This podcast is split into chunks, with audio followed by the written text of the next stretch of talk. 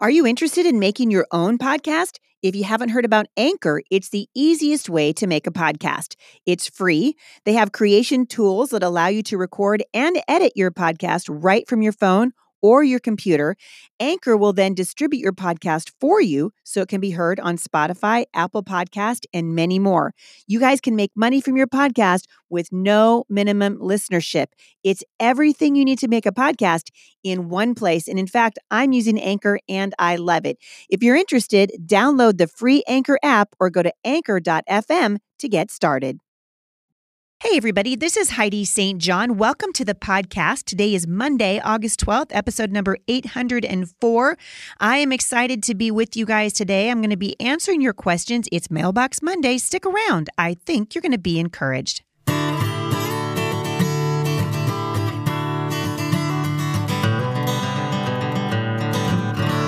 So, welcome back to the show today. I have been so excited reading the reviews that y'all are leaving over at iTunes. And uh, we're going to be announcing on Friday, so this coming Friday, the winners of the 800th episode celebration bundles. Thanks to everybody who has entered. That contest is now officially closed, and we're just going through there and picking the winner. So, I'll announce your name, and when you hear it, uh, let us know, and we are going to send this stuff right out to you. All right, you guys are going to be really excited. A um, couple things coming up. First of all, August 24th, I'll be in Lee's Summit, Missouri. That's less than two weeks away. I'm going to be at Abundant Life Church, and I hope you guys will come out. There's a lot of stuff going on in uh, Kansas City, and I am thrilled to come there for such a time as this because God's Word has encouragement for us. We can walk strong because of who we are in Christ. We can hold our head up high and keep our eyes on Jesus. And that's going to be the theme of my women's conference, Faith That Speaks. This year's theme is Miracle Worker, the life changing power of following Jesus. And actually, next year's Faith That Speaks starts in September. And a new theme, new season, that'll be in Fredericksburg, Virginia, just a month away. So sign up for your tickets right now. Next time, I will be in Vancouver, Washington for October 12th. And this is my women's conference, Faith That Speaks. Early bird tickets are going to be ending for the Washington event on September 2nd. So if you're anywhere in the Portland, Vancouver area, Washington, Oregon, uh, Idaho. Uh, those tickets, early bird tickets, will end on September 2nd. Also, wanted to let you know that the October 12th event in Vancouver, which is my neck of the woods, we have go we have uh, decided to go ahead and add an evening onto that, and so that will happen October 11th and 12th.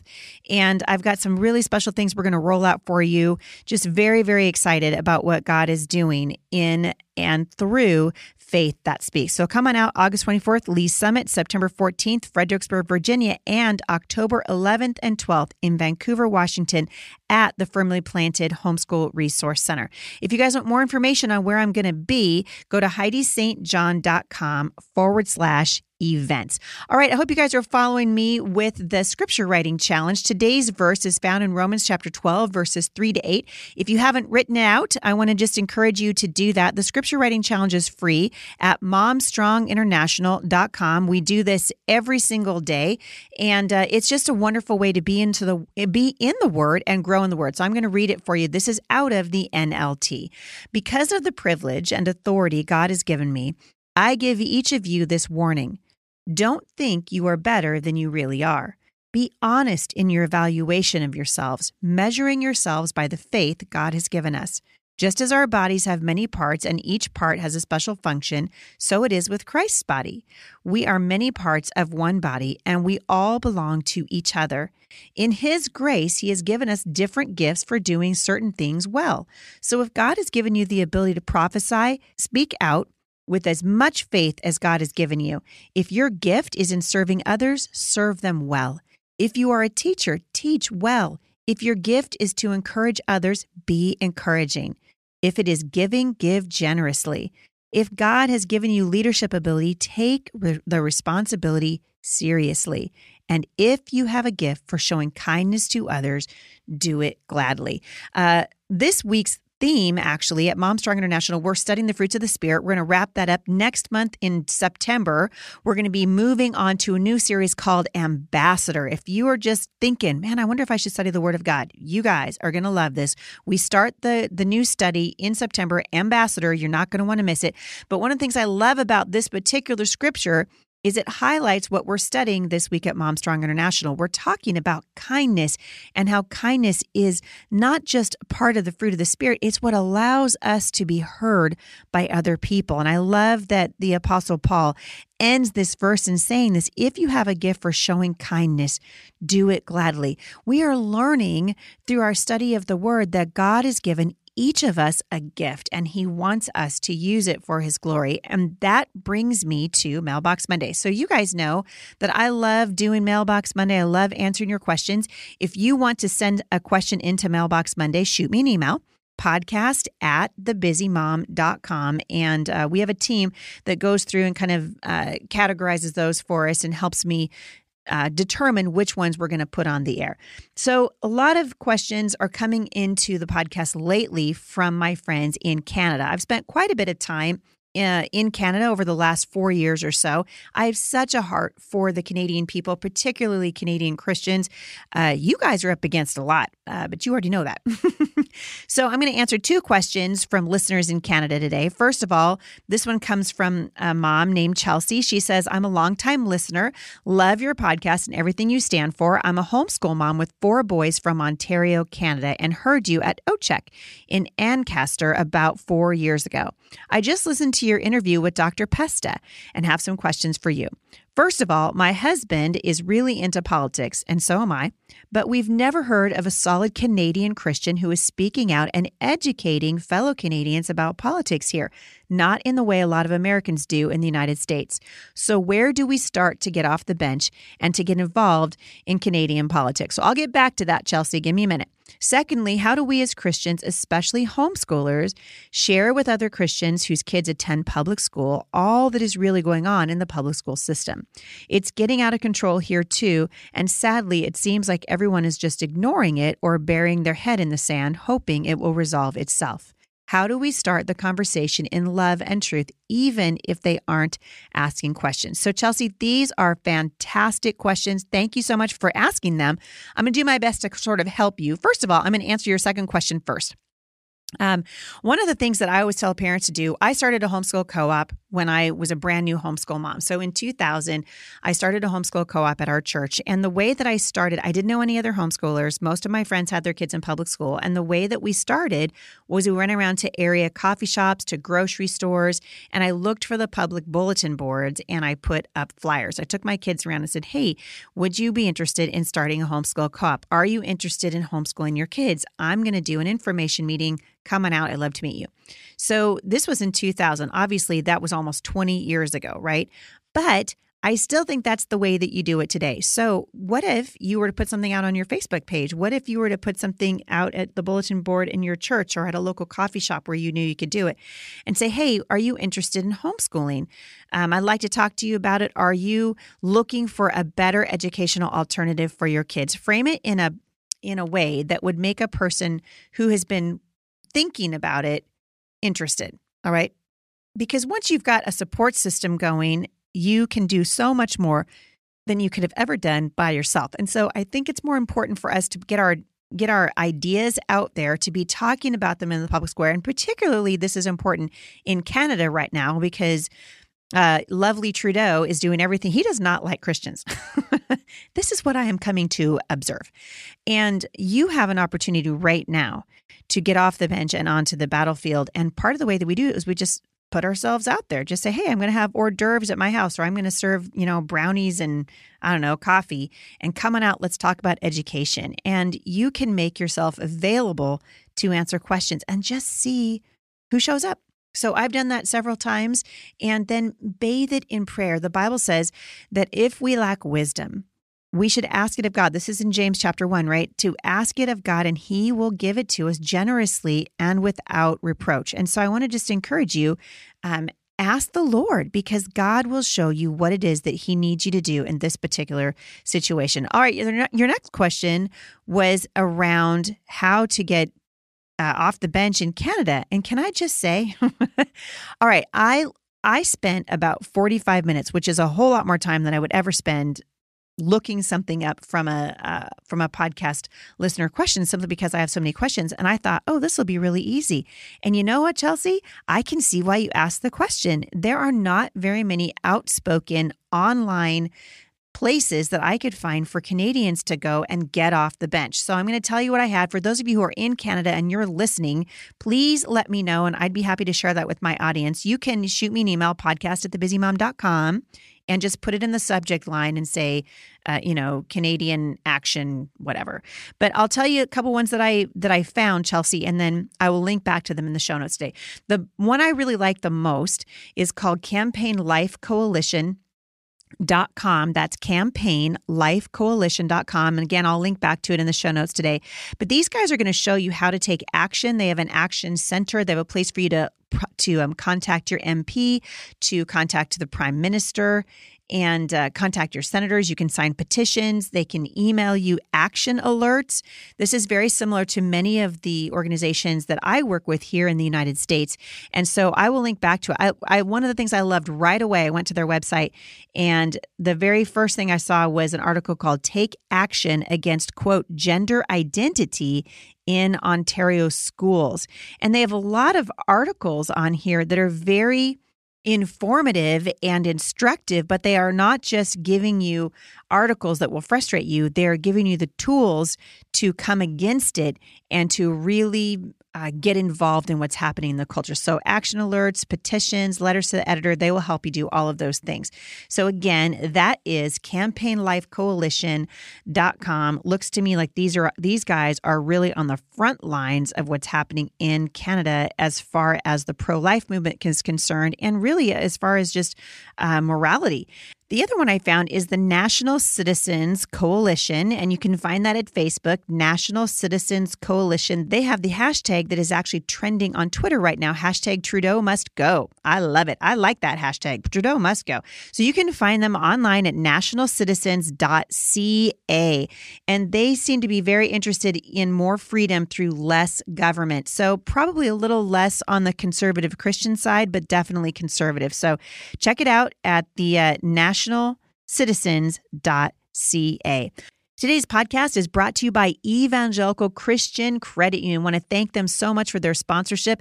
And the fact is, summer is almost over, and so it's back to school time. And you guys know what happens when when uh, kids start school again, right? It's back to school shopping: clothes, books, pens, paper. That special little calculator that costs an arm and a leg.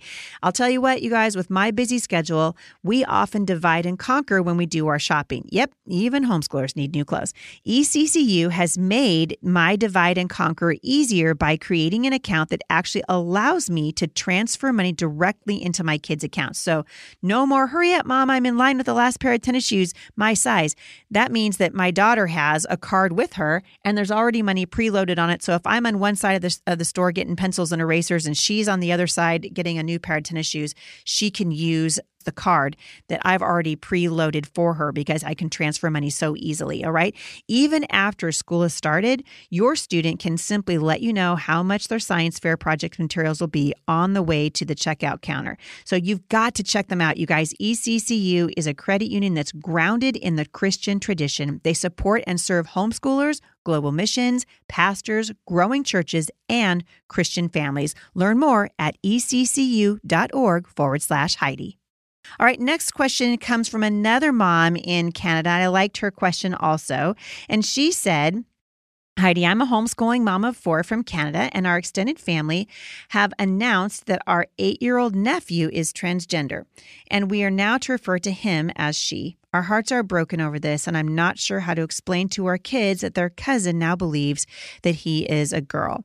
At a family gathering, how do we handle this? We love our family, but we strongly believe in the Word of God and believe that this transgender agenda is far from God's truth. Any advice would be greatly appreciated. Thank you for your ministry. All right, concerned mom from Canada who wishes to remain anonymous. Couple of things I want to say right off the bat. The first thing is you are not alone in this. This is something that we are grappling with in the United States. Christian families are grappling with it. And so the first thing that we want to do is be known for our love. So, what does the Bible say? The Bible says that they'll know we are Christians by our love. The Bible says that we are also commanded to, to teach the truth as Jesus did, right? Jesus said, I am the way, the truth, and the life. No man comes to the Father but by me. We know because Genesis teaches us that God made us male and female in his image. So, no matter what uh, side your family is on, you remain on the side of God. All right. And God says that we are called to love each other. Now, here comes the tricky part because how do we love in this particular situation? What does that look like? Not that we don't love, but how do we love? I think this is this is the bigger question, right? And so I would encourage you, first of all, uh, it's so important that we not get caught up in the lies of the culture. And so, if it were me and I was in your position, I would probably be inclined to talk to the parents. So, your eight, you know, eight year old nephew, I'm assuming this is either your brother and sister in law or vice versa. And I'd be going to them to say, listen, we love you guys, but this is so wrong what you're doing to your child. This is so wrong. An eight year old, you guys, I have an eight year old daughter, and I cannot imagine um, something wounding her psyche so much is telling her that she was a boy. And we know that boys can never turn into girls and girls can never turn into boys. And so, one of the things you need to do, parents, is you inoculate your own children against this lie because you're going to see it over and over and over again. So, we tell our children the truth as God proclaims it in His Word. God said, I made them male and female. He did not say I made them male and female and, other. He did not ever talk about how uh, the sexes change.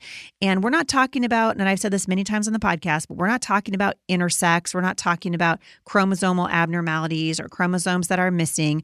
We're talking about kids who are perfectly normal biologically and in many cases, and I think often in more cases than we're even ever hearing about, these kids are lied to. They're indoctrinated in the schools. The parents are bullied into believing the indoctrination. Then, pretty soon, you've got kids who are confused. And then you've got kids who have are going in for medical treatment and are having their bodies surgically altered and it is devastating. And so we want to inoculate our children. In other words, tell your children the truth about who they are and how God made them.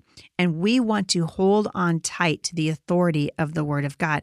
We read in the Bible, Teach me your truth, guide me in your ways, which are true. God's ways are true. And there is such a thing in the culture as good and evil. This has been around since the dawn of time.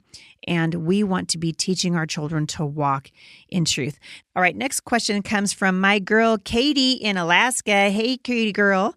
Uh, Katie says, Can you share with your podcast listeners about how you became an author? I have felt the tug on my heart to write for several years now, but I can't find a flow with it. I blog part time and journal often.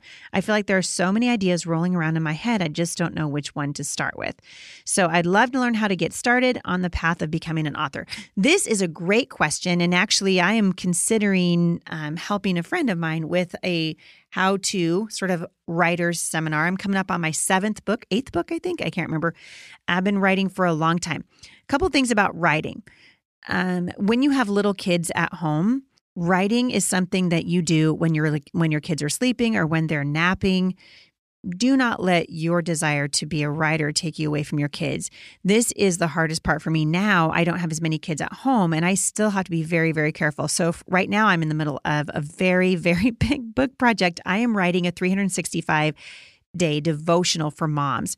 And this is the biggest writing project I've ever taken on. And I'm telling you, the tug now is even worse than it was years ago because this is such a big project and because I have so many other things I'm doing. And so the main thing when you think, okay, this is what I want to do, whether it's writing or speaking or, you know, maybe you're going to start your own business, whatever it is, because really writers are entrepreneurs in many aspects um, we want to come before the Lord. The Bible tells us that we should be in right relationship, in communion with, and talking with the Lord. So I'd encourage you go before the Lord and then write down what you want to do and pray over it. Really pray over it. Lord, what do you? What would you have me do? What should I do about um, this desire that you've put into my heart to to write the words that you've given me, and then God will show you. I want to say too, there are so many options for self publishing now. The first five or six books that I wrote were self published. I'm working with Tyndale now, which I really love, but you don't need an agent. You can self publish your books, and uh, Amazon has some fantastic ways to print right in their. Um, just well if you just look up publishing through amazon you guys are going to be amazed at the things that you can do as a self-published author. And so there are lots of different ways to write, but the main thing is we want to start with prayer and then very methodically work your way forward. So write down the things that are on your heart. I put a big whiteboard in the schoolroom and I just wrote down all kinds of things that I wanted to write about, things I really wanted to study from the word of God and and hear what God had to say. And that's the way you do it. You start there and then that consistency is what's necessary. So it's one thing to start a book, it's another thing to finish it. Ask me how I learned. So uh, I love this question. There is a lot of room around the table. We need to hear godly voices in the culture today, reminding us of what it means to walk with God. So I just encourage you to keep praying about it, keep moving forward, and then looking for there are writers' conferences or lots of places that you can go for support and encouragement. But the main thing is come up with your ideas and flesh them out. And then if you're blogging, keep doing that because that habit of blogging, even microblogging, like on Facebook and things like that. Those things help you as you're building up a habit of writing often. And as with any other pursuit, I would just encourage you to keep your priorities in line with God's priorities. In other words, we don't want to let something like writing or speaking, or maybe, you know, your passion is cooking, or maybe you love exercise. We don't want any of those things to come in the way of God's priorities. So your relationship with the Lord comes first. And then out of a out of a overflow of what you're doing with the Lord, you pour into your spouse if you're married. And then out of an overflow of that, you pour into your children. Out of an overflow of that, you pour into other people around you. So don't get them backwards. Don't mix them up and ask the Lord to bless what you're doing. And I'm really excited for you. God is at work in so many places right now. So it's exciting to hear other people who want to uh, write and share the words that God gives them. I want to just thank you guys for listening to the podcast today. There are other questions that I wanted to get to. There are so many of them uh, backed up in the queue. Uh, next week, I'm going to come back and talk a little bit about how we can stay grounded in our faith and the temptations that we face, especially in light of the Joshua Harris uh, story that has broken over the last several weeks. Many of you have been writing to me asking me about that.